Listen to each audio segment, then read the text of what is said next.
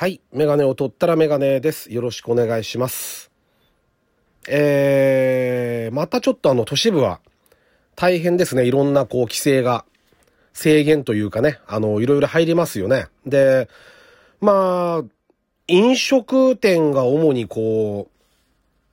う、なんだろう、対策のターゲットになってますけど、まあね、その他にも大変な業種がたくさんあって、まあ旅行とかも相当大変だと思うんですよね。あの、旅行業者の方。まあ宿泊もそうですけど、もう、ありとあらゆる業種に影響が出てるわけで、まだまだ全然大変だなと思ってて。で、そんな中ね、テレビ見てたら、ちょっと前の話なんですけど、あの、いろんなものが値上がりしたんですよね、4月入って。で、その中でなんかね、油が値上がりしたとかっていう話をしてて、で、一軒のね、お蕎麦屋さんにこう、その、夕方のニュース番組が行くんですね。で、その店主の方に、お話を聞くと。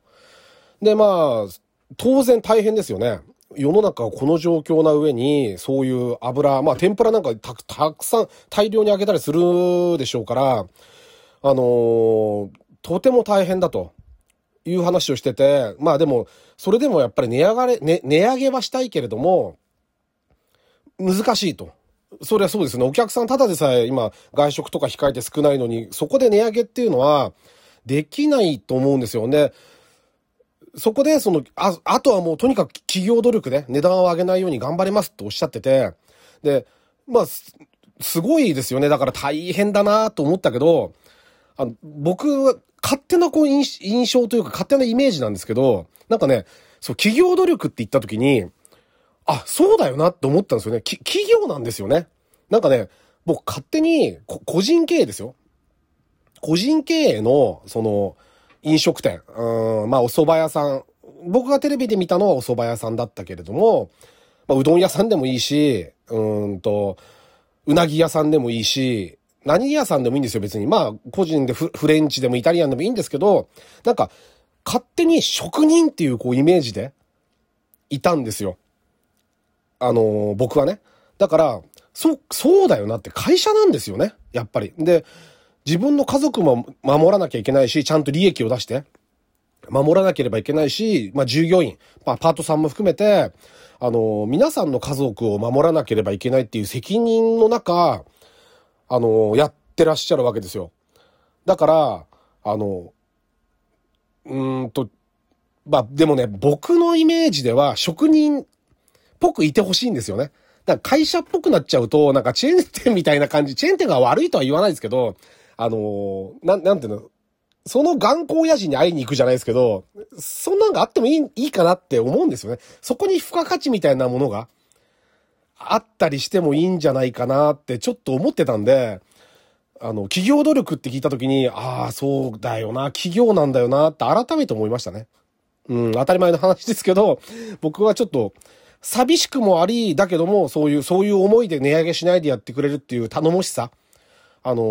ーそういうふうに、ね、あのーお客さんに少しでも来てもらえて、喜んでもらえるようにって頑張る姿を見て、あのー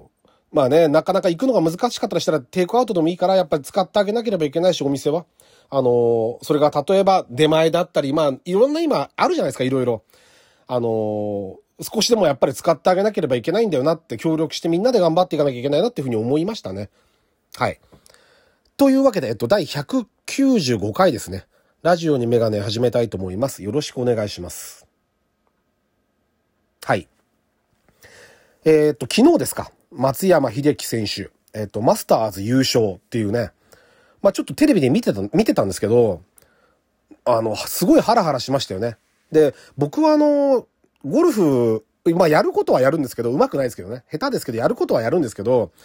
競技とか全然詳しくなくて、あの、よく知ら、まあマスターズ名前は知ってますけど、どれほどすごいかっていうのが、ちょっといまいちピンときてなくて、まあいろいろ、職場の中で話を聞くと、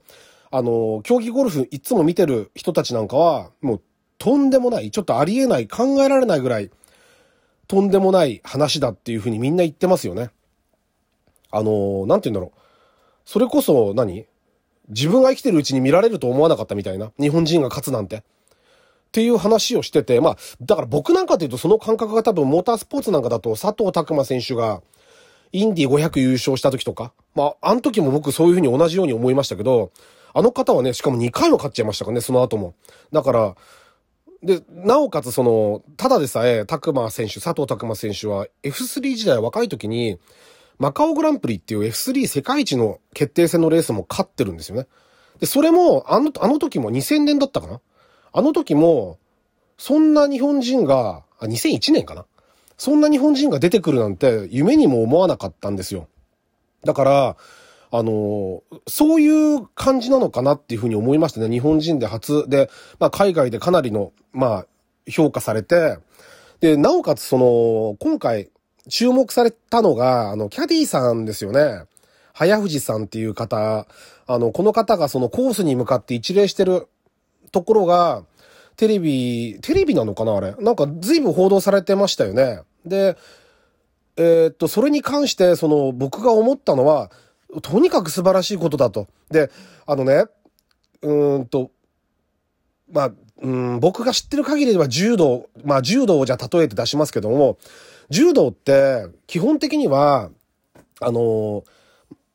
畳に上がるときに礼をして、で、対戦するときに礼をして、で、戦いが終わって、勝負がついたら、またお互いに礼して、畳から降りる時も一礼して降りると。っていう一連の流れが、あの、常にその、うんと、柔道上に対しての礼もそうだし、相手に対しての敬意の礼も含めて、礼ってすごく大事なんですよ。だから、最近は、その、例えば相手に、日本人選手でも相手に勝つと、相手と礼をする前にこう喜んじゃったり、手を挙げて喜んでみたりとか、あの、する方が結構いるで、いるじゃないですか。で、あれって多分、本来はダメなんですよね。あの、どんなに相手に対しての敬意がないっていう風に言われてしまうので、僕は昔そういう風に言われたんですけど、相手と、相手と礼を、自分が勝っても負けても相手に礼をする。で、畳から降りるとき、降りて、降りたときに初めて喜んでいいんだって、勝った方は。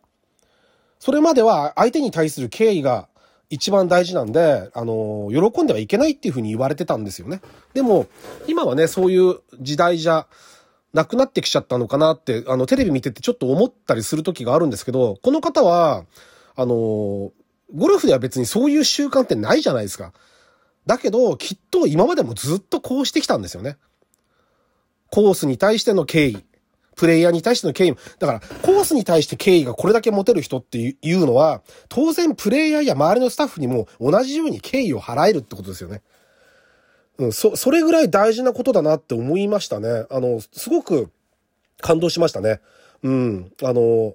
日本人のこう、なんて言うんだろうな、礼を重んじるってなん、なんていうの、あの、簡単に、こう、口にしていいもんかわかんないんですけども、でも、あの、そういう気持ちがこう、まだまだ全然若い20代の方でもこういうふうにあって、で、それがね、まあ、たまたま世界に報道されて、あの、称賛されてるわけですけども、素晴らしいなっていうふうに思いましたね。あの、だから松山選手もすごかったし、だから、なんて言うんだろうな、すごい人、あの、あのね、うんと、例えがいいかわか例えば、池江さん、池江璃花子さんがあの、えー、っと、闘病されて、大病ですよね。闘病されてからその2年1ヶ月ぶりでしたっけ？優勝されたじゃないですか。で、あの時に思ったんですけども、あの方が多分休んでる間、他の選手は何してた、してたかって、それはものすごい努力をしてるわけじゃないですか。とんでもないハードワークをこなして、努力をして東京オリンピック代表に行って頑張ってきたけども、あんな大病を患って、ね、命を繋いだだけでもすごいことなのに、競技に出て勝ってしまうっていう。これはもう努力だけのものじゃないんですよね。みんな努力はしてるんだから、だからやっぱり才能っていうのはどっかに、ほんのあとちょっとタッチの差のところにきっと才能っていうのがどっかで絡んでて、だから松山さんもゴルフの才能があったところに、あの、もちろん資質もありますよ。運動神経とかいいとかってあるんだろうけど、筋肉の質だったり。でも、その、アスリートに向いてる、アスリートに特化した自分のこのフィジカルを持った人が、自分にぴったりの競技に合うとこういうことが起きるっていう。のすごく思いましたよね。多分その、池江さんの例も多分そうなんだろうし、例えば一郎選手とか野球だったら、もうそうなんだろうし、あの、サッカーだったらああいう本田選手や長友選手なんかもそうなんだろうし、自分の、こう、なんて言うんだろう。うんと、自分の、なんて言うんだろうな、自分に向いた、向いた競技と、えっ、と、自分の才能ががっちりあった時、そしてその上にとんでもない努力をした時に、こういうことが起きるんだっていうことですよね。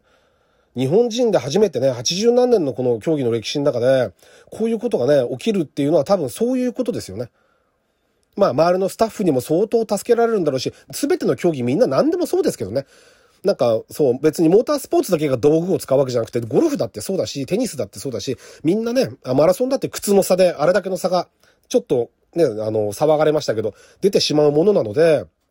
道具を何かしら使ったりしてするスポーツがほとんどだと思うんですけども、あの、そういう道具を、のスタッフもそうだし、トレーニングコーチとかスタッフ、まあ、今回はキャディーさんもそうだし、みんなでこう勝ち取ったものなんだなっていうふうに思いましたね。だから僕はやっぱり、